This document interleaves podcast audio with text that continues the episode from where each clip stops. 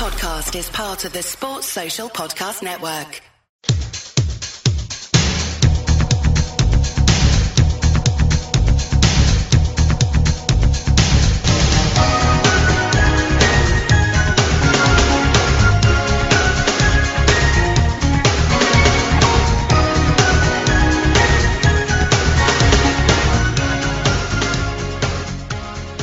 Hello and welcome to another edition of the Anfield Index Writers Podcast. I am Tom Holmes and joining me as ever is Leanne Prescott. Leanne, hi, how are you? Yeah, I'm good. Um, just sort of nervous excitement for Saturday. Um, you know, lots of talk from Real Madrid saying how we're not a very good team and how, you know, Manu would be a better prospect for the likes of Cristiano Ronaldo. Um, so I'm looking forward to putting all that to bed and, and showing them that our fullbacks aren't mediocre. Uh, they are better than Spurs' fullbacks. Uh, that may be slightly controversial, but, um, yeah, you know, Saturday should be good. Hopefully it's number six. Um, and I'm sure you and me are very, very similar to our guest in that all our attentions are on the Champions League. Robbo's going to hit them like a fucking freight train. They are going to have no idea what's hit them if they think Robbo's mediocre. Uh, and joining myself and Leanne this week is our esteemed guest, Olli Emmerson. Olli, how are you, my friend? I am good. Looking forward in some ways to Saturday, but looking even more forward to discussing Saturday with you lovely people on your lovely show.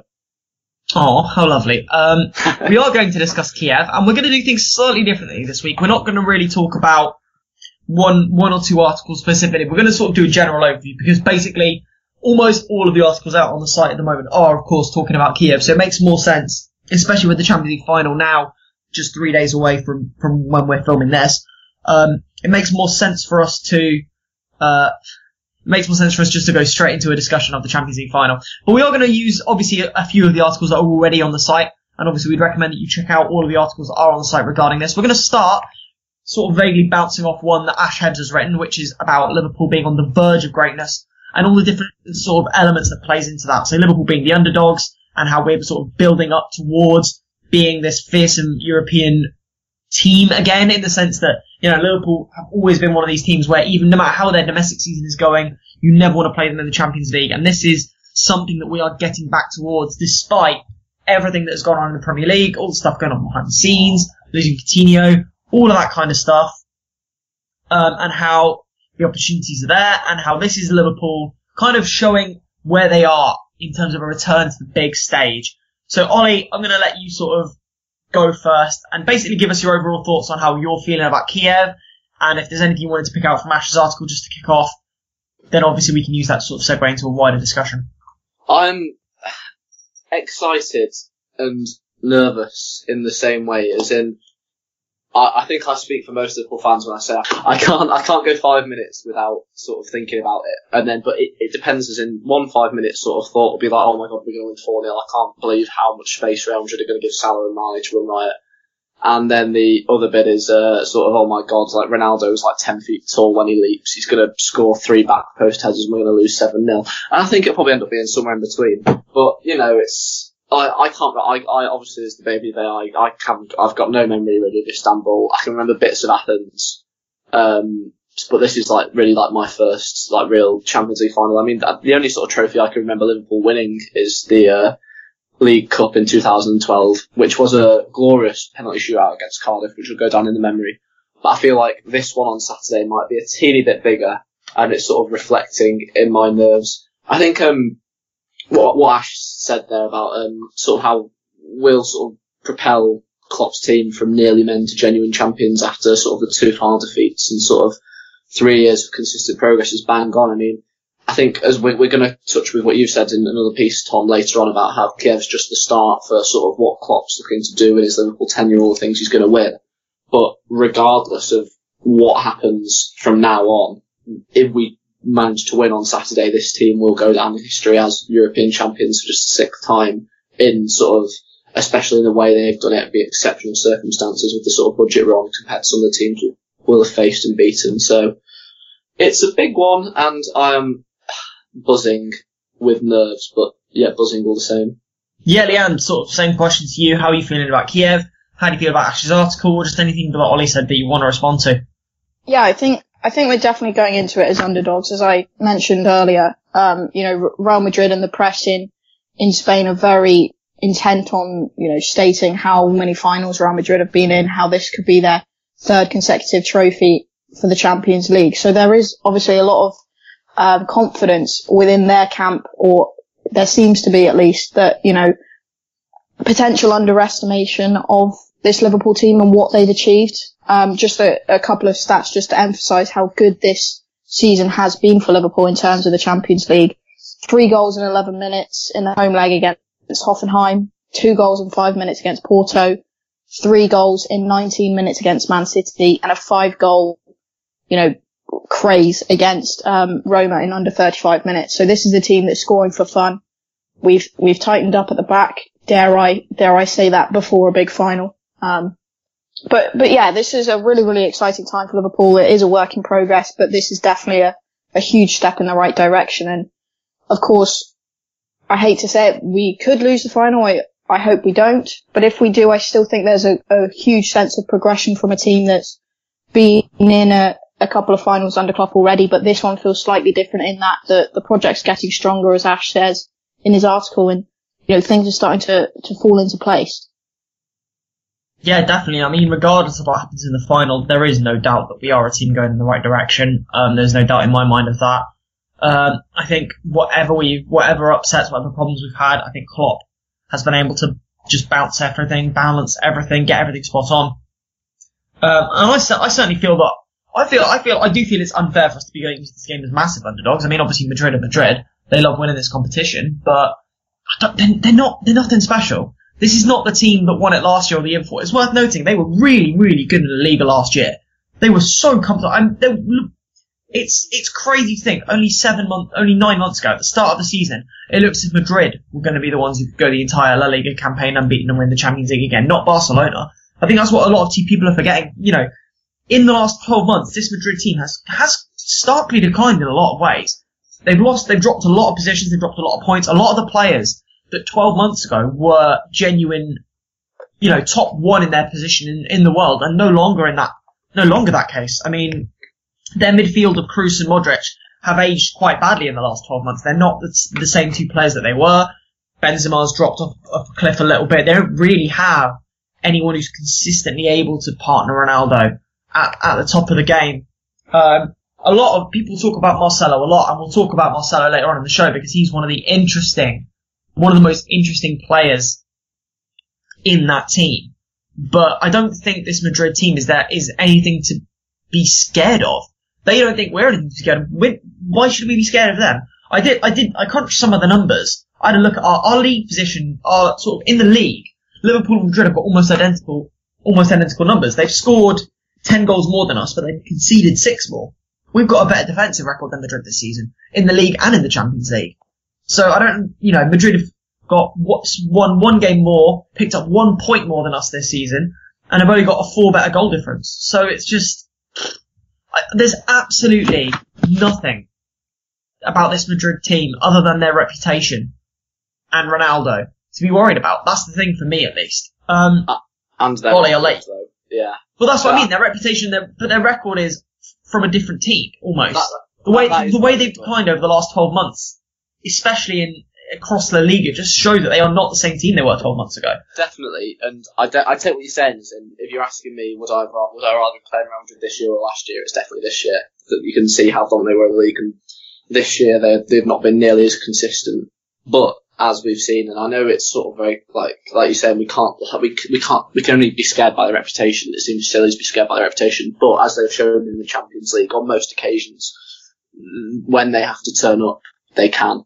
So it was in the semi-final against Bayern. I think was it PSG they beat in the last 16 fairly comfortably. Juventus obviously was the se- second leg of that quarter-final with a 3-0, well the 3-1 because of the last-minute penalty that sort of been most talked about. But of course they did go to Juventus and win 3-0 in the first leg.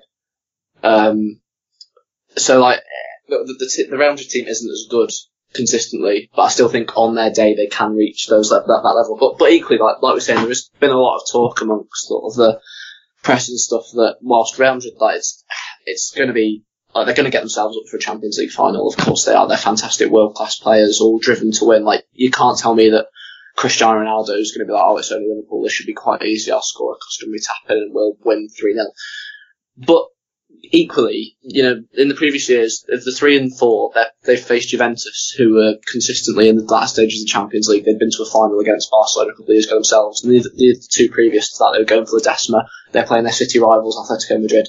Of all the Champions League finals they've played in the last one, this is going to be their fourth. This is probably the one that they're going to be the least sort of, even if they don't realise it themselves, but deep down, this is going to be the one that doesn't matter to them as much. They're not as desperate to win it now as they were in previous years. Of course, you have to remember that um, they were trying to, they, like in the last couple, like two years ago, they were trying to win it off Barcelona because Barcelona regained it in the 14-15 season, and then last year they were trying to become the first team to um, do it back to back. Uh, in 13-14, they were trying to go for the Decima. This year, what are they going for? I mean, they're going for three in a row, fantastic, but there's never been because no one's ever done two in a row. There's never been much chat about doing three in a row they're not playing Barcelona. They're not playing a team that they need to like avenge against for a previous year. So whilst I sort of, I'm sort of arguing my own point here by saying they can get themselves up, something that I'm sort of thinking about inside is, will they get themselves up in the same way they might if it was an Atletico Madrid, if it was a Barcelona, if even if they were playing, say, Juventus, Bayern Munich, Man United, because we've not been on the European scene much in recent years, is there going to be that sort of sense of foot off the gas a bit. And that's, and, and let's go back to something Leanne said a few minutes ago about how we've, um, you know, I can't remember the exact things, but how we scored like five in however many minutes against Roma, three in however many minutes against Tottenham, so on and so forth, like three in 20 odd minutes against Man City. I genuinely think that in the final, if we are to win, that could be the way it goes. As in, I think I said to someone on Twitter the day, I can't see us winning the last 30 minutes because I think Real have got a deeper bench than us. I think when the game starts to be played at a slower pace as people tire, and they will, that's going to suit Real Madrid's technically gifted players more. I can't see a situation, as much as I'd love to, where it's close in the last, going, where it's, let's say there's one goal between the teams going into the last 25 minutes and Real Madrid don't come out on top. I think our best chance is if we can summon everything we've got, if we can summon that performance like levels of sort of at home to Man City, um, and catch Real Madrid off guard in the first half and get a two, three goal lead and then go from there. And I know like we, we don't go off on a tangent about which every, every single player and how they're going to be crucial, but just to touch on uh, like Emre Can quickly, I was so delighted to see him back up training because if we could have him on the bench, generally if his last contribution is to come off the bench for the last 25 minutes and help us see out the game defensively if we've got a lead, that would be absolutely amazing. Something that is could could theoretically, if we can get a lead, there's a lot of ifs and buts, but say we do have a lead, that could be a huge boost that I don't think many people are talking about. Sort of just you know getting a player back on the bench. Yeah, I think I think you're both spot on in terms of well, I mean, there's a couple of points I agree with. Um, in terms of Real Madrid and looking ahead to, to the game and Liverpool's stance as potential underdogs, I think you know Tom especially is spot on when you say you know why are we underdogs because as we've seen this season in the Champions League, I think it was Spurs against Real Madrid, but it was that high press that they adopted. You know, English teams really, really coming out the blocks fast and, and Real Madrid couldn't, couldn't live with it. And yes, okay, they, they ended up progressing and they've got themselves to the final, but it's that sense of urgency that Klopp's side have that could cause Real Madrid some real problems. And then also you've, you've got these, this idea that you know, okay, Liverpool aren't great defensively, but neither are Real Madrid actually. There've been a couple of times where they've shown their own weaknesses, so it's definitely going to be a high scoring game for me. I think we, we've not seen Liverpool stick to the script of a cagey nil-nil or a 1-0 in terms of knockout stage games, which is usually the case in these type of competitions. Liverpool have simply just blitzed teams, you know, 10, 20, 30 minutes of just crazy football and then they'll, they'll stop and okay, the foot will come off the gas and the team will come back into it. And, and as Olli said there, you know, last 30 minutes we're probably not going to be the team that's on top, but as long as we can blitz them and there's enough evidence to suggest we can do that because the defence isn't airtight, it's not watertight even. Spurs have shown that there is something that can be done against this Real Madrid team in terms of intensity. So there's definitely some positives to, to take into the game. Okay, people point out, you know, it's Ronaldo v Trent and how, how big is that going to be in terms of a, a 1v1? But there's a lot of other battles on that pitch. Um, age, energy, you know, who wants it more that, that come into it as well. And then the second point being Emre Can. I think um, a lot of people have debated it on Twitter. You know, he, seems destined to leave. There was, I think it was um, someone from the Telegraph said he's he's basically off to to Juve after the Such final. in the Guardian as well, wasn't it? Yeah, yeah. Um, so you know, he seems basically off, and a lot of people have said, well, if he's not committed to Liverpool, why are we giving the, you know, the chance to play in a final? Should he even be on the bench? It's important to note for games like this, it, it really doesn't come down to just the starting eleven. It's it's about the people on the the bench. That's why it's good to have the likes of Lallana back. It's why Emre Can for me should be on that bench because he's an experienced player. He's been, you know, an international footballer for, for Germany a couple of times. Okay, not in, you know, his, his favoured position, but he's been there and he's got the experience and he's got, you know, good ability. No one can doubt that this is a player that's a very, very good player, you know, well past potential. So to not have him on the bench really for me doesn't make much sense. Um, only if it's a case of fitness, but this idea that, you know, he's off, so why play him? I, I don't really buy into that at all. And I'm sure, Tom, you probably agree with that based on, you know, your love of Emre Can. People are morons.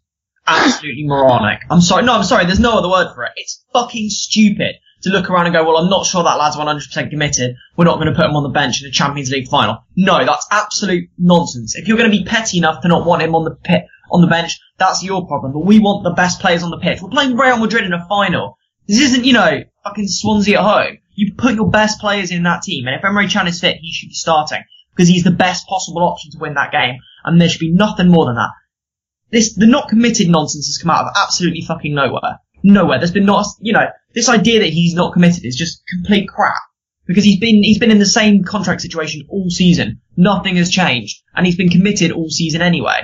It's just it's just a lunacy. It's petty and it's childish, and it's Liverpool fans who just are so far up their own arses. I don't even have a word for it because isn't you want your best players on the be- on the pitch, on the bench. We don't have that many options in central midfield. What are you? Who are you going to play there? Fucking Grujic, or I mean, we can't even get Grujic. Do you know what I mean? It's going to be fucking Curtis Jones or someone. That's just it's- it's just it's just stupid. It's just beyond stupid that the idea that we wouldn't want him at least on the bench if he's fit. Like it's a Champions League final. If, if you know it was our last game of the season when we'd already confirmed sixth place and we were playing Watford, then fair enough. I might say, you know what, I don't think he's going to be that bothered. But then again, I don't think anyone are. But like, regardless of what he's doing in the summer, Emre Can wants Champions League winners medal. Like, you, if you're asking him, are you that bothered about the final? Of course he is. He's like he's going to Juventus, yes, but that doesn't mean he doesn't want to win the Champions League whilst he's here. It's like I agree with you, Tom. It's lunacy. Um, I can't see him starting because he's not played in months, but I, I, he's got to be on the bench. Villarreal, mate. I'd- I'd- Villarreal. Villarreal, yeah, fair enough, point taken, but still. But even so, like 50% fit, I'd have him on the bench. Just, it's not about, for me, it's not about is he fit enough for the bench. It's is he fit enough for 10 minutes or is he fit enough for 15 minutes? Is he fit enough for 15 or is he fit enough for 20? Like when can we use him? Because, like I said, I think he's the best defensively minded midfielder in our squad, and having him coming on to like you know be in the right areas when Modric and Kroos are trying to pin them about with 20 left against tired defensive legs could be absolutely huge. Especially, yeah, especially when you've got, you know, looking at that Real Madrid team, we talk about depth, but they've got so many attacking options that can fit into that. But Effectively the number 10 role, which is where, you know, Emre Can will come on and probably blanket. So, they, In that sense, fresh legs. Asensio and Isco with 20 Yeah. left to go. Like, exactly, or can't have, like- yeah, like, no offense to Henderson and Milner, who have been brilliant this season in the run and like deserve all the plaudits. But I'm sorry, but if you're asking me what do you think's going to happen with when a fresh Isco and Asensio come on against a tiring Milner and Henderson, there's only one answer. It's lunacy to suggest that it's a good idea for our midfield three that are going to start to play the full 90 regardless of what goes on. Yeah, I agree. I completely agree. Um, I, I, I it just, it just strikes me as absolute madness. We might have Lallana coming on as well. That could be helpful. I mean, if there's one lad you want to come on and just run in a circle for 20 minutes, maybe Yeah. not, maybe not with anything other than the running, but the running itself might be vaguely Maybe helpful. for like for Bobby because like I think Bobby's going to have a huge role, and I, I, I don't want to like go on a long-winded tactical thing because a we don't really have the time, and b it's not my area of expertise. Like go and listen to like all the fantastic pods and read fantastic articles on tactics and stuff build up the final. But the way I see it is that he- because of the Madrid's crossing game, Henderson's going to have to drop in and sweep up a lot. And that's going to very often leave Milner and uh, Wijnaldum outnumbered or, or even like two on two, but against a technically superior Real Madrid midfield, which is going to see Bobby coming back to help out a lot and is going to see him knackered. So I can very much then see a sort of situation for Lallana where Lallana replaces Bobby with 20 to go, save like the scores level or even, God, God please, let us be winning. And then you sort of just counter up to Mane and Salah. Um, like I, I do, I, I'm not as Lallana's biggest fan, but coming off, uh, uh, again, it should be, he should be mentioned in the same category as Can when we're talking about players. It's fantastic to have back even if we can just use them for 20 minutes off the bench because although we like the game management against Roma was sort of I, I think it's blown up by the fact they scored a screamer and got a dodgy penalty late on. But I think people are saying, "Oh, what if we could have brought this player or that player on?" We've now got this player or that player, and although they're not everyone's favourites, they are they are talented, and you can't say that not having it, like having either of them for 20 minutes at the end for a specific game situation wouldn't be useful. Yeah, I think um, also just sort of bringing in another article that's on the um, Anfield Index site at the moment is by Henry Jackson, who writes about how Liverpool, the the nice guys, so often referred to, have you know made it to the final. This is their their chance at glory, and I think that's another aspect that really needs to be talked about. This isn't a team who get in the face of referees that often or uh, blatantly dive like a certain Englishman. Um, but you know, there isn't that sense of Suarez came with a lot of um, uh, controversy. Suarez came with a lot of controversy, and you know he, he was very um, disliked by the English media, disliked by the you know the referees and things. But this team in his current group, you know, you've got Jordan Henderson. Okay, he might get in in the referees' faces sometimes, but you've got Dejan Lovren and Emre Can, Danny Ings. You know, they're not those type of players. So it, it's nice to see without the play acting, without the time wasting and things, Liverpool have got themselves in a position where we could end the season with, with a lot of glory. I'd sell it. I'd, I'd, I'd sell it. I'd give away all that, all that goodwill just for So a cheat, a dodgy cheat, penalty. cheat like absolute monster. Gives me two dodgy penalties and like Salah rolling around for ten minutes after Oh, he's touched by. Ramos. We need we need to be trying to. That's get another Ramos reason we need sent it. off. That's another reason we need Emre coming on because Emre is probably the biggest bastard in our yeah, he team. loves it. Uh, we Yeah, need, I mean- we need, we need Ramos sent off, and I'll tell you for why. Not because he's a particularly good defender, although he's like decent, but because he would He'll score. score a goal, yeah. Yeah, Yeah, we I- need him sent off before the 80th minute, or he's scoring. I'm not saying that, you know, a bit of um, nastiness in football is not good. We've seen a, a little bit of time wasting that's got us this far. And, you know, that's obviously going to play a hand in the final. Real Madrid are experts at it. They do it all the time. They're great at play acting. Uh, Cristiano Ronaldo is testament to that. But I think the point that Henry's trying to make is Liverpool have so often struggled to get in these positions because they're the nice guys. But actually, this time we've got ourselves in a final where we have a chance at glory. We have a chance at, at lifting number six.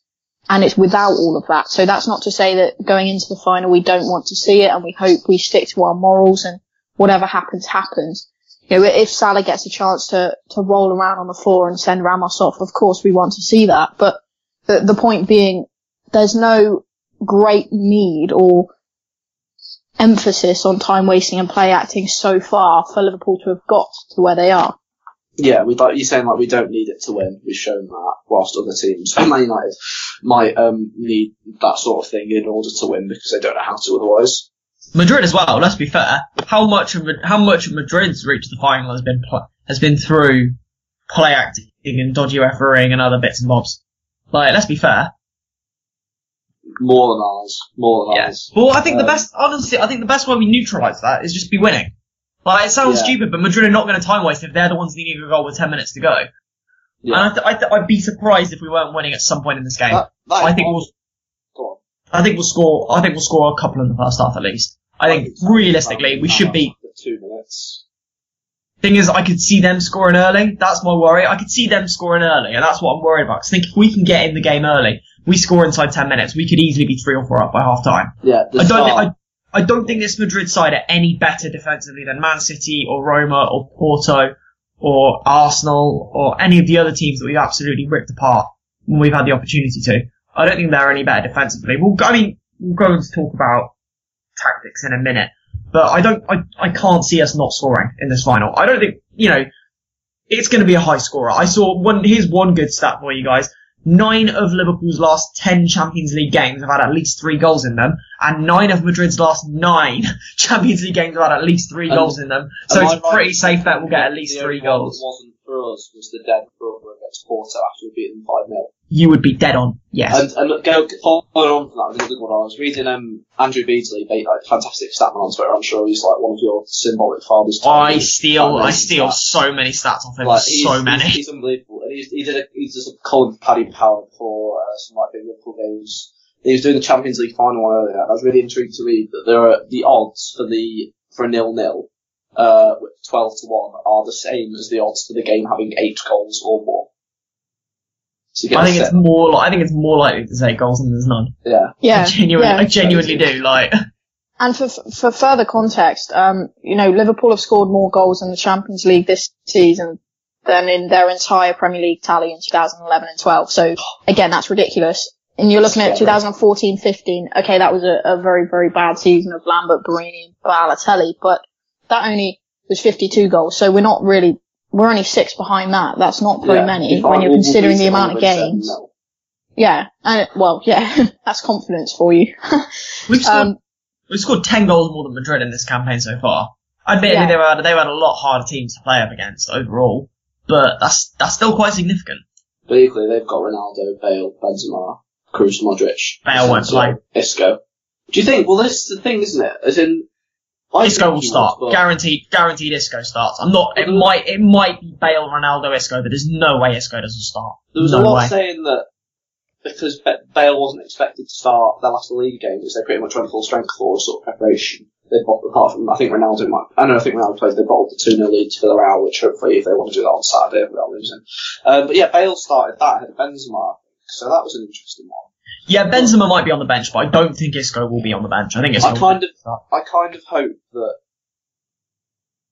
I kind of hope that Benzema starts ahead of Bale because he scares me much less than Bale does.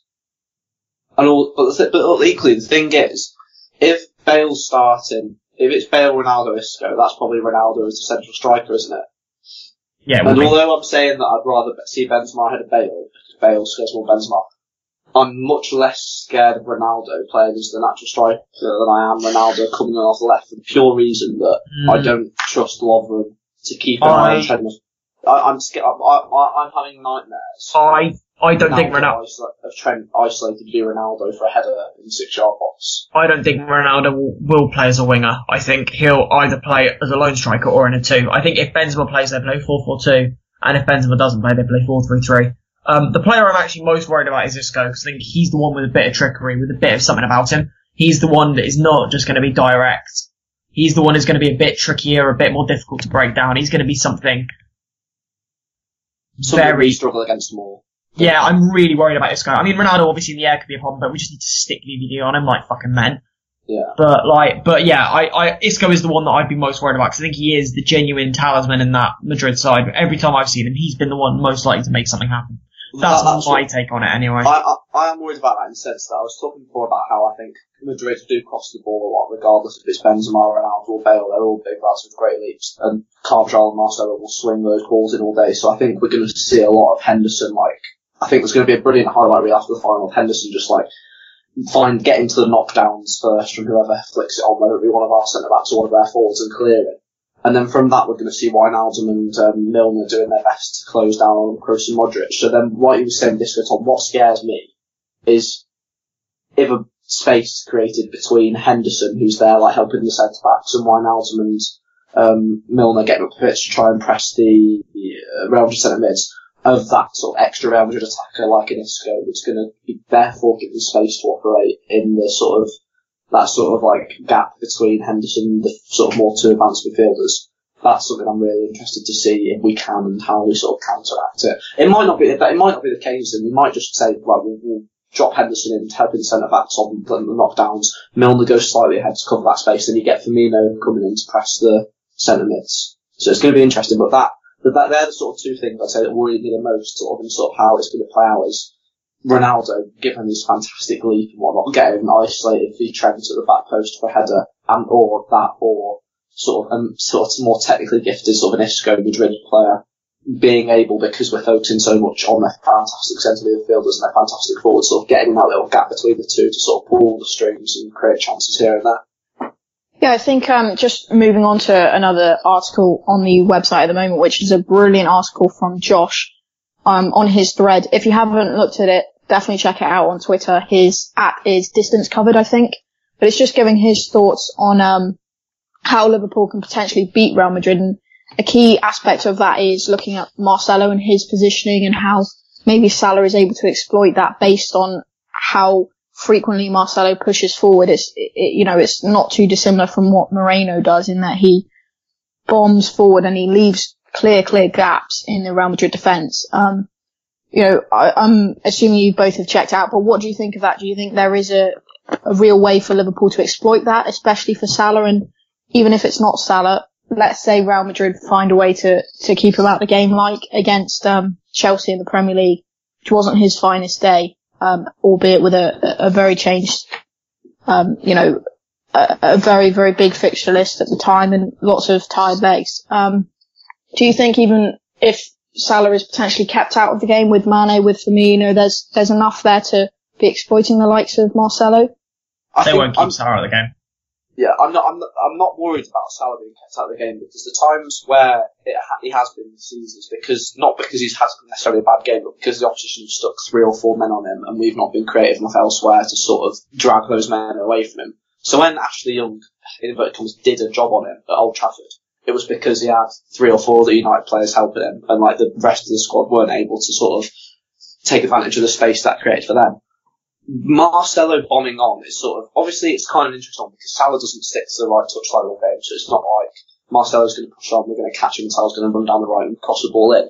But what I can see is because of Firmino's movement, if we can get the ball back quickly and Marcelo's up the pitch, we can often get the sort of an exchange we've seen quite a lot this season. Is it when like sort of you get Firmino streaming out to the right where there's been a big gap left by centre back uh, by Marcelo, sorry. He drags the centre back there, and then suddenly you've got Mark coming in You've got Salah coming in to the middle. Then you've got one centre back left. You've got Marcelo halfway up the pitch. You've got Carvajal trying to keep up with Mane, let what Salah's doing. And suddenly then we've got three on threes and three on twos, two on threes popping up all over the place.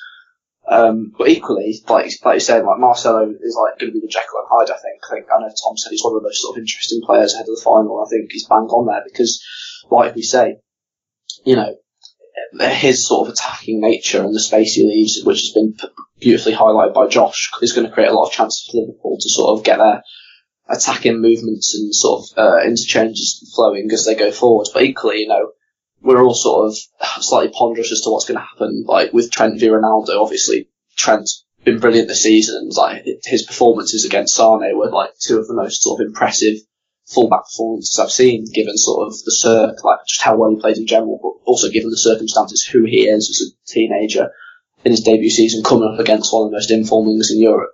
So, you know, going to throw him against Cristiano Ronaldo, multiple Ballon d'Or winner, and then who's charging up the flank behind Ronaldo, probably like the best attacking left back in the world. Probably someone who, if he really wanted to, could go and play as a winger or an attacking midfielder.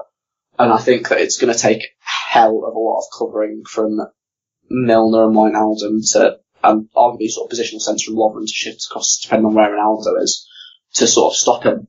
Um, so like, like I say, like Marcelo is going to leave a hell of a lot of space to the pool, but I hope that it's sort of, it, I think we've just got to accept there are going to be times where Real Madrid gets some joy down the left, but we've got it down their left, but we've got to sort of take advantage of that by getting more joy out of Marcelo's position, if you get me. So it's going to be one of those where which is why people are predicting such an open final because the nature of the two teams and what they do is that for every Real Madrid attack, unless they score, there's probably going to be a Liverpool attack coming right back, and you know vice versa.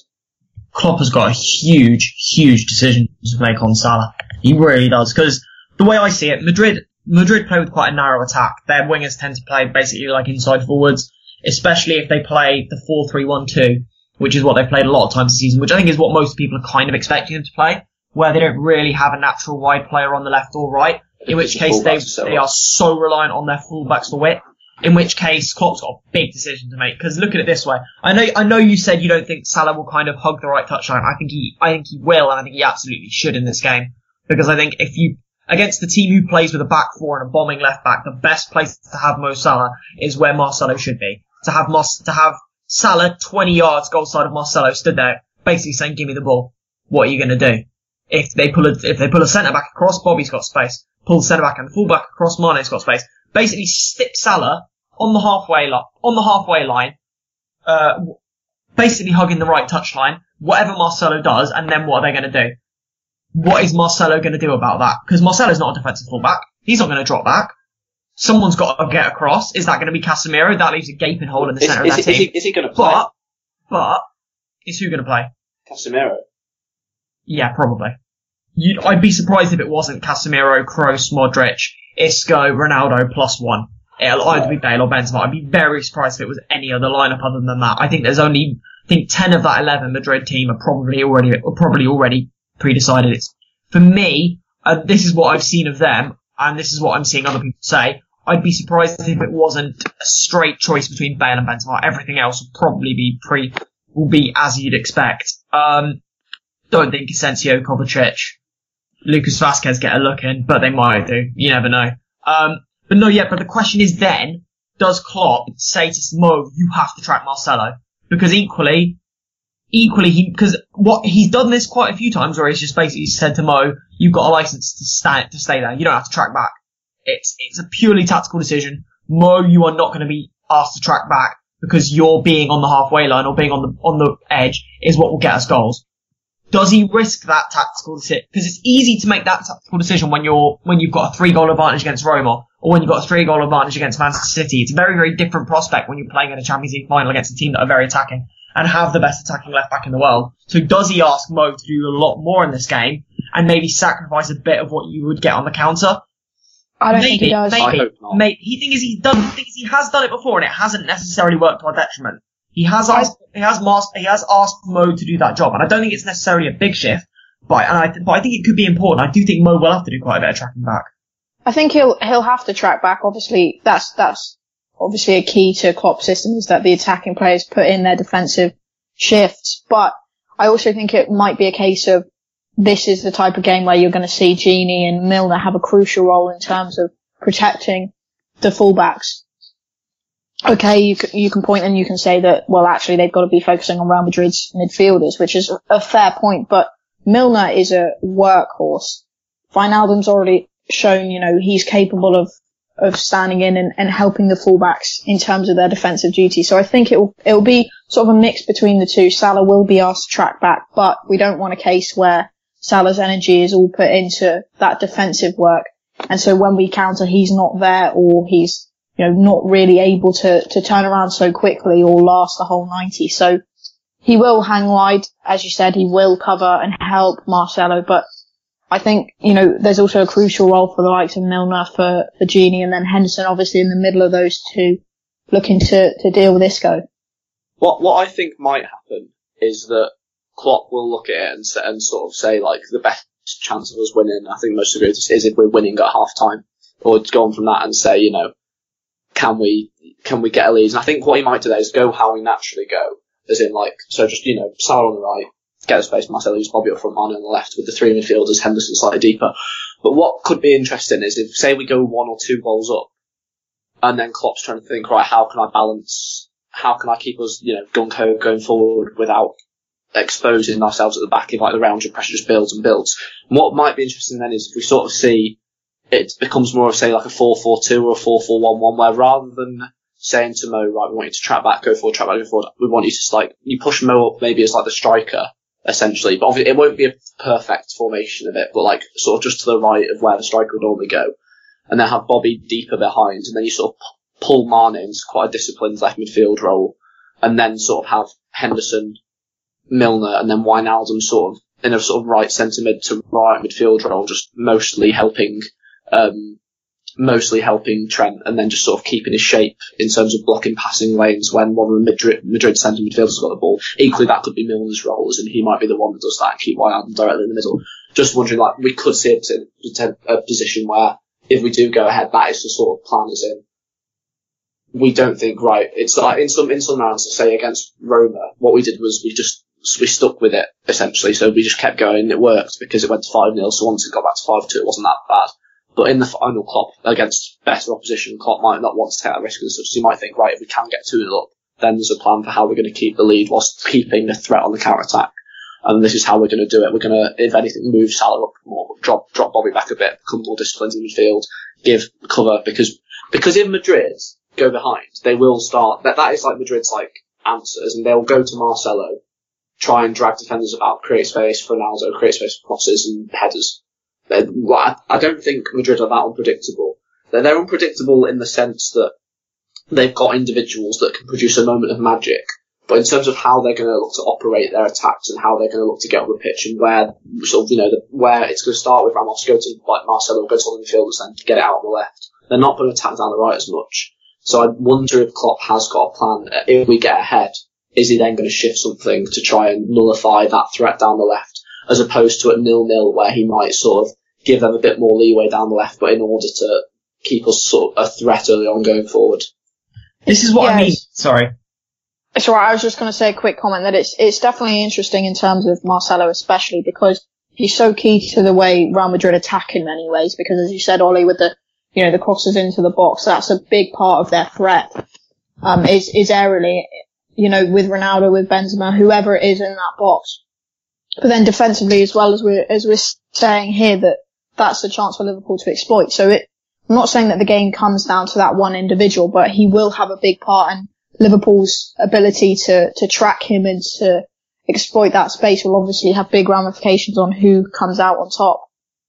This is what, yeah, this is what I mean when I say that is interesting because Liverpool's front three is quite lopsided defensively in the sense that if you watch Sadio, Sadio isn't, I think Sadio is well, maybe one of the more underappreciated workhorses on our side because he tracks back defensively so much and he's really good at it. Like he's one of those players who I don't think maybe gets enough credit for how well he tracks back on our, which is one of the reasons why our left hand side is so solid defensively. Because not just because Robbo is damn good, but Robbo is damn good, but because Sadio tracks really, really well. And that's one of the, that's maybe one of the reasons that last season we tended to struggle because someone like Moreno or Milner did not get as much cover, whereas uh, whereas Clyne right back was getting quite a bit of cover from Sadio. Uh, I genuinely think Sadio is a really so- solid defensive player, and that's why I think it's interesting because our most attacking, our best attacking outlet and our the most attacking side and the least defensive side of our team is exactly the same as Madrid's in the sense that their their left hand side is going to be the point that they're going to look to attack, but equally it's not going to be the side that we're going to look to defend. So I, that's why I think I, I agree with both of you. A lot of the players going to go through that Marcelo Salah channel, but equally that could backfire on us so so spectacularly if we if we don't get enough cover on Marcelo and he's able to run run us right. We might not even be able to get the ball to Mo. That's the that's the counter issue, isn't it? And that's why I think it's really really interesting. But one other point I want to just draw out on Marcelo is that it's not just his positioning in attack; it's often his positioning in defence. If that makes sense. I don't know if you guys have seen the um, the pictures of or the video of the Villarreal equaliser at the weekend. But Marcelo is about is about five ten yards behind the rest of his defence. He's got no idea where the attacker is. So it's not just in, it's not just counter pressing and it's not just countering Marcelo being caught high at the pitch. It's Marcelo's general defensive play, which I think could be a real issue for Madrid. So it's not, I think the discussion of how we're going to expose Marcelo in a counter-attacking sense is really, is really important. But equally, I think the general play, I don't think he's anywhere near, anywhere near as good a defender as Carvajal, even in, even in non-transitional play. So even when Liverpool already have the ball and are trying to work it wide. So I think Salah could get a lot of change out of him even in, even when he's in a, a, standard defensive position, even when he's not, you know, 10, 15 yards too high up the pitch. So I think that's what will be really interesting from my perspective. But I think it helps Madrid in the sense that their best outlet is up against potentially our weakest defender in Trent. And whereas from our perspective, our best attacking outlet is up against their worst defensive player in Marcelo. So I'll be interested to see that, that's what I mean heat, heat maps after the game from just like that, what the one side of the pitch compared to the other. But yeah, I think you thinking sort of sat, as in, when we're in possession, what you're saying about Marcelo's sort of lack of defensive awareness and like keeping the line and stuff. That sort of trademark run Salah makes, where he'll drop out, drop round outsides, and, and then just come inside and try and peel off behind the centre backs for a ball at the right time. That's only made easier by having five yards of being onside to play with because of Marcelo's erratic positioning. So if Bobby or maybe Mane when he's cutting in, or Milner or Wijnaldum push forward, if they can get that pass right to release him, then I'd definitely agree with you that uh, not just when, not that like not just when we're counter attacking or counter just when we've got possession of the ball, that will be a sort of area that we could exploit. Because we have to remember, like, there are, it could well be within Madrid's game plan to give us the ball. Like, they, I don't think they will because I think they're going to puff their chests out. Say we've won it three times, we've won it more in the last five years and you've qualified for it. I think they're going to puff their chests out and come and attack us, and we're going to see how it goes. But equally, like it wouldn't be the maddest thing in the world if they went a bit united. If they went, and if they started, if they let us have the ball, if they went to the crosses and set pieces, if they rolled around, if they time wasted, blah blah blah. Because then, as long as they don't go behind, they've got a pretty good chance of winning. So it is interesting to kind of think like, right, so if that happens, what can we do when we're dominating possession? How can we get at them? So in that case, you might not see Marcelo on as much. But equally then, if they do decide to do that, that brings into, that brings Trent's attacking play into account. Because you have to remember that Ramos and, uh, is it Nacho that's going to play alongside him? I think. It'll be Varane. Is, is he Ramos and Varane. Uh, I think so. Yeah. Okay, well, well Ramos and Varane then. I thought I thought it was going to be Nacho. But anyway, that, like they're not that Varane is very good, but I don't. I think Ramos is slightly overrated defensively. So then if we bring if Real Madrid do go for the options to go, that's my point of long balls, niggly tackles, like rolling around, set pieces, blah blah, blah and we have more of the ball. That then does bring our fullbacks into play attacking wise. As we're talking a lot about how's Trent going to fare against Ronaldo, Marcelo, how's Robertson going to do against Bale or whoever. But then if we're talking about what we can do in possession, which I think is a very underrated trait of this Liverpool team, that there's always a discussion about, oh, we could do a more creative centre midfield or whatever, but our fullbacks, when we're in possession, are very effective at linking up with their wide men, getting forward, and getting down, getting up, sorry, up the flanks, to then get crosses in or cutbacks, whatever, to trouble Real Madrid. So, I think, like, by sort of drawing on uh, Marcelo's dodgy position there, Tom, you sort of up, like, a good point as to, like, we have got the tools to break down Real Madrid if they do decide to defend, as opposed to it doesn't. It might not be the case that it's an end to end. I think it will, but it might not be the case that it's an end to end game where it's just counter attack after counter attack from either team. It might be one where, especially if they get an early goal, that we see a lot of the ball, and then it's like I say, it's going to bring our fullbacks into play, which will be equally interesting because I'd love to see Robertson against Carvajal, and I'd love to see Trent try and sort of outfox Marcelo going forward. I'm going for that because Madrid aren't that good defensively. I don't think they're capable of sitting back and defending. I really don't. They're not that good. They're not. They're not a Man United. They're not a Man United, Chelsea like team or an Atletico Madrid type team where once they get a one goal up, you go, oh, for God's sake, there's no chance we're going to score. That that's not their game. That's never been their game. I'm not sure they're capable of doing it. And Ramos is 32, so Salah's going to run him ragged. Okay, so um, just moving us on briefly, um, just to talk about sort of the implications of Kiev, not just the game itself, but what it represents in terms of the journey this team are on. We touched on it briefly, but Tom, it's actually your article um, that I want to highlight here. Really, really good, and it, it, I think it emphasizes a really important point that a lot of people are saying.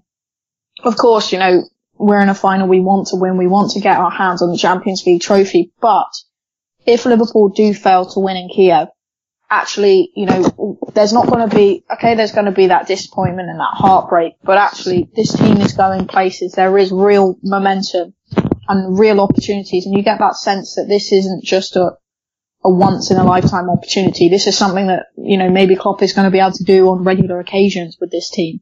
So, you know, in terms of that, Tom, do you want to just discuss briefly your take on, on Kiev and how it represents maybe more than just 90 minutes of football for this team. It, it represents where Klopp's project is going, but also that if we do lose, you know, there's a, a lot to take from this campaign.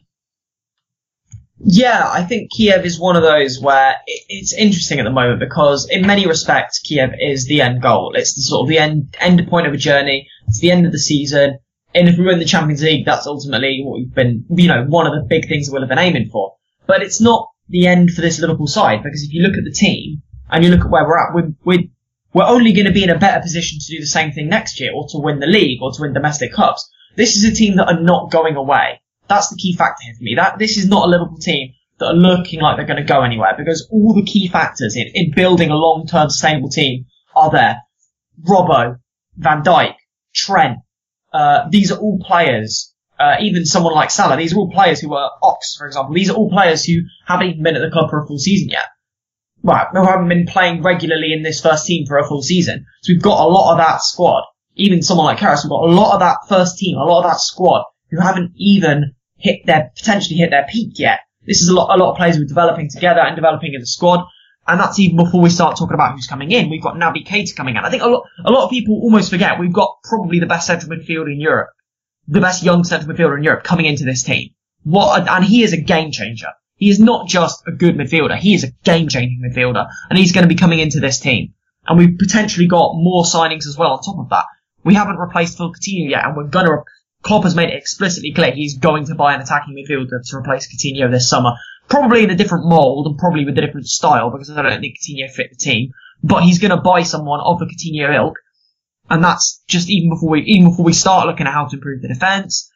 The the simple fact of getting someone like Big Virg for preseason, and that's even before you know talking about Klopp himself and where he's at. There are so many reasons to believe that there's absolutely no reason we shouldn't be we shouldn't be aiming to do what we've been doing this season next season. I mean, for me, that's the thing. No one was expecting us to reach Kiev this season. But people were talking about, it as being, you know, the mid to long term goal. So in many respects, we're just, we're just six months ahead of where we should be. That, that's the way I'm looking at it. Kiev is basically a bonus. But if we look at Kiev as being a bonus, then, then that still means that we've got the Kievs to come. We've got the next seasons to come because there's no reason Liverpool should be competing for either the league or the Champions League next season. No, I, I, I said in my article, the only the only reason I'm not confident we're going to win the league next year is because Man City have got all the money in the world, the best manager in the world, and are looking to build on a 100 point season. If City weren't, if City weren't doing what City are doing right now, which is potentially building the best Premier League team of all time, I'd be pretty confident we're going to go and win the league next year. But, you know, City are going to City, so what can you do about that? Champions League, we're banging it. We really are banging the conversation for Champions League next season because over, we, over 180 minutes we can beat anyone. There is no one in Europe who I'm, who I think Liverpool can't beat over 180 minutes there are, there are plenty of teams in Europe that are better than Liverpool, like that, you know, on paper, and will be over the course of a, over, you know, over the course of 38 games. Man City are going to have Man City are a better team than us over 38 games, and yet over, and yet we've won three of the four games we played against them this season. We destroyed them over two legs in the Champions League. Um, you know, someone like, even someone like, you know, Roma, they're pretty similar to us in terms of pedigree, in terms of where they are on paper, but we took them apart pretty comfortably for, you know, three quarters of that tie. So that, you know, even someone like someone like Spurs, I'm not worried about. You know, Man United, they don't scare me particularly. Even teams like Barcelona and Bayern Munich, they're not teams that you look at and go, this is a team that is going to trash us over two legs. You know, so I don't think Liverpool needs to be overly concerned that they're going to get tortured in the Champions League next year. And certainly there's space for a domestic cup win. I mean, you know, the likes of the teams that have won the domestic cups over the last years were better than Arsenal, were better than Chelsea, we're better than Man United. We're better than those teams when they won those domestic cups. So there's more than enough scope for us to go and win a domestic cup if we absolutely have to, although I don't see it as being a primary goal. So, you know, I think this is, my point is just that this is a Liverpool team that see, should be seeing Kiev as a stepping stone but, and as a bonus, but they shouldn't be seeing Kiev, they shouldn't be seeing Kiev as a once in a lifetime opportunity. They shouldn't be seeing Kiev as the end goal and they shouldn't be seeing Kiev as something that can't be attained year on year maybe not, maybe not of the stature of a Kiev, in the sense that maybe, you know, I'm not saying we're going to reach the Champions League final every year. We're not going to win the Champions League every year, but we're going to be competing on fronts that matter every year. We're going to be looking to win trophies every year. We're going to be in a position over the next few years where we, you know, over the next three seasons, for example, I reckon we win at least three trophies. I think that's the sort of position that we are building to be towards. And maybe we don't get the breaks that we want, or maybe we don't necessarily win the trophies that we want, but I feel like we'll be challenging. We'll be challenging for the Champions League. We'll be challenging for the Premier League. We'll be challenging for those domestic cups. We are in a position now where we can start to talk about this Liverpool team as a team that is capable of winning trophies. And I think that's, that, and I don't think that that even remotely hinges on what happens on Saturday night. I honestly don't think Kiev makes a massive difference to, to the middle or long term of this team. I think it'll, it'll hurt if we lose. It'll hurt a lot, but I don't think it'll slow us down. That's my take on it that was a very exciting five minutes to listen to. Because that, that, that, that's that. Sorry, that sounded sarcastic. In genuine, like everything you said there is sort of just like, as in like, I think you've sort of made the, your, your overall point you've made perfectly there, Thomas, and explained that like, yeah, fantastic. Let's be excited about the Champions League final, but you know, let's be excited about what's beyond the Champions League final as well. Uh, I think what you said about sort of Kiev being sort of a bonus is right. Isn't like no one expects us to be here. It doesn't mean that we're any less determined to win it now. We are here, but you know, none of us thought that it was even possible back in. Well, of course, some of us did, but very few thought it was possible back in. Remember, you know, when Rotherham gave that penalty away away at Hoffenheim in the August, which seems like years ago now. And I think what, what you said about sort of, you know, what is to come is perfect. Like I was looking before, uh, just jotted down quickly here whilst you were speaking, some of the ages of the Madrid squad that are sort of coming to the end of this sort of period of dominance, at least sort of on the European stage. Um, you know, Marcelo's 30, Modric 32, Ronaldo 33, Ramos 32, Benzema 30. Even their younger players are still sort of almost as old as ours, like Casemiro 26, Isco 26, Ale 28. Jesus Um, Christ. Vázquez 26. So like, and almost all those you look at, they're not that like they're, they're attacking players that you'd say like you know how many they've got left in them, but like and then you compare it to the Liverpool team. So so in Madrid's team, so like let, let's just for the sake of argument, let's say that Benzema's the starter in the final. R- Ramos two, Ronaldo, Modric, Marcelo, that, and Navas is 31, and obviously in goal, but that's still over half their side, over 30. Whilst look at this Liverpool team, Trent Arnold's 19, Robertson's 24, Van Dijk's 26, which is still very young for a centre back. Gene's I think- 27. I think our 24. average age is something like 25, 24.5 I or think, something. yeah, I think it's like Exactly 24 and a Even half, the front three, Bob, Salah, and Mane. Bob and Mane are both 26. Salah's 25. So they've still got a couple of seasons of like pure dominance attacking wise left in them. So like, I'm not saying that this, Liverpool team is going to go on and win three Champions Leagues in four years and the league title to do like this Real Madrid team. But it's sort of a nice comparison in terms of, you know, when you can get a group of players that are so good to get sustained together for such a, for a three or four period, just hopefully we can with this Liverpool team, then, you know, you can achieve like glorious riches from it. Yeah, we've got, if we can get, if we can get in a couple of players with 24 this summer, that's three, that's three years of, of players at their peak. Cause 25 to 29 is peak, is peak Yeah. players. So we've got, we've realistically got three years of this team at their peak. And some of those lads won't even be, won't even be at their peak in three years yet. Like Trent won't be at, Trent won't be at his peak in three years. Um, you know, uh, Gomez won't be at his peak in three years. Uh, Tr- Robbo probably will be to be fair. Uh, sort of getting there. Oxel, well, let's assume we can keep him fit long enough. Um, I think but even just- Naby, Naby's only 23, so Naby won't be hitting his peak for another three years. That's True. mental to think about. On behalf Yeah, of th- Sam, I'm going to throw Ben Woodburn into that discussion too. He's definitely not going to hit his peak in three years. I think it's just yeah, as as you say, you know, using those average average age of the squads, it's it's an exciting time to be a Liverpool fan because it's as the article rightly says, it's not just about Kiev, it's about what Kiev represents, it's about where this team is going and the fact that this is such a young team that actually this this momentum, this journey, this project isn't just for the the here and now, it's for years and these players are are likely to still be part of it in a couple of years because of their age. So it, it's definitely, you know, really, really exciting. Looking forward to Saturday. Obviously a huge game. It's, it's nice to see Liverpool back in amongst the elite. Um, I guess the question to, to everyone then, as we wrap up, is predictions. Who do we think is going to win and what about the score? Do you want to go first, Tom, whilst I try and decide whether I'm going to go with my head or my heart? 4 2. Let's say 4 2 Liverpool. Why not? I think we'll be 3 0 up inside half an hour. Why not? It's very plausible. I think, I think it's very plausible. I think Mo, I think it's, it's so easy for Mo just to go and do madness. It really is. I don't, I, I, I, I don't think it's, uh, I don't think we're, I don't think we're that massive underdogs. I really don't. I don't think it's Madrid team or anything special. I really don't. And Olli, are you also going for a Liverpool win? Yeah, and I'll tell you what. Like, so the, the idea of my head is that I think my head says Real Madrid park with us a bit, and like Norfolk, like they go after our weaknesses rather than try Yeah. to contain our strengths, and that like m- makes me think they'll win three one. But what I actually think is going to happen, because I'm going to go with my heart on this, is that Madrid are going to come out and say we've won it three times in four years. We're going to attack you. We're going to win with these. But they're going to put their balls on the table and we're going to walk them right off with a 4-1 victory and a Mo Salah hat trick.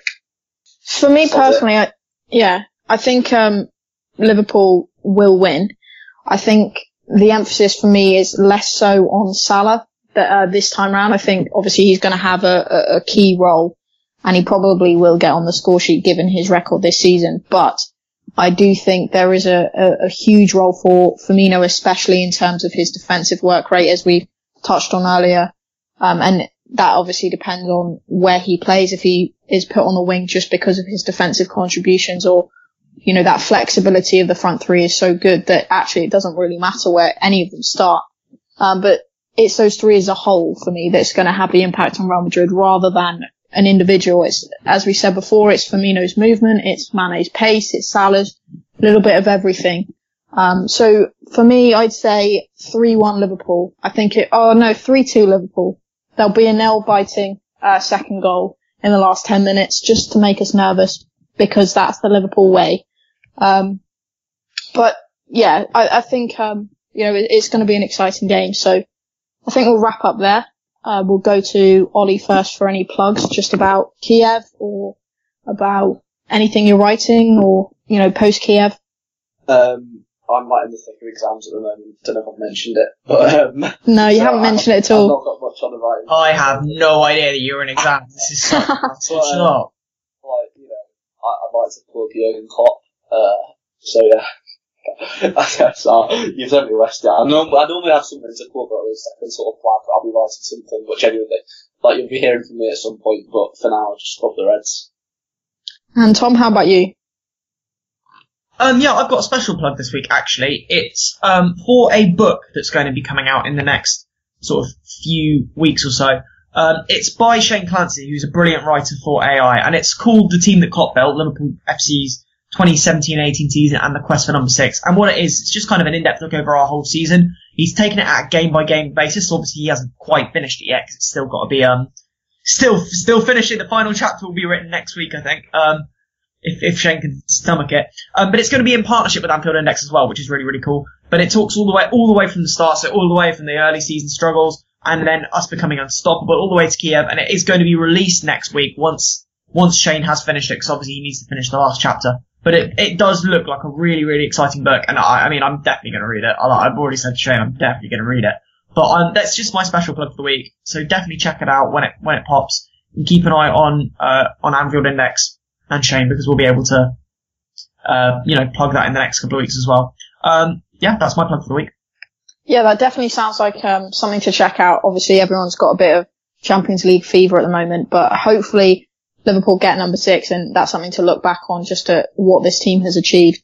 Um, from me personally, I've got an article out, should be tomorrow, I think, about how Liverpool have got this far in their sort of breaking away from the script of the usual nil-nil or one-nil cagey affairs to to just purely blitzing teams with, you know, minutes, 30 minutes, 20 minutes, 10 minutes of madness, goal rushes that just push teams off the park. Um, and, and just how Liverpool have got to where they are and again, what it represents and how good this team really is. Um, apart from that, yeah, just, you know, look at the Anfield Index website. There's loads of stuff at the moment about Kiev and Liverpool as a whole and, you know, the team as a whole and the pro- progression that we're making under Klopp. Uh, so definitely check that out. And I'm sure Gags will have some very, very interesting stuff in the next couple of days as he makes his way to Kiev. Um, so thanks for listening and we will hopefully see you next week with number six.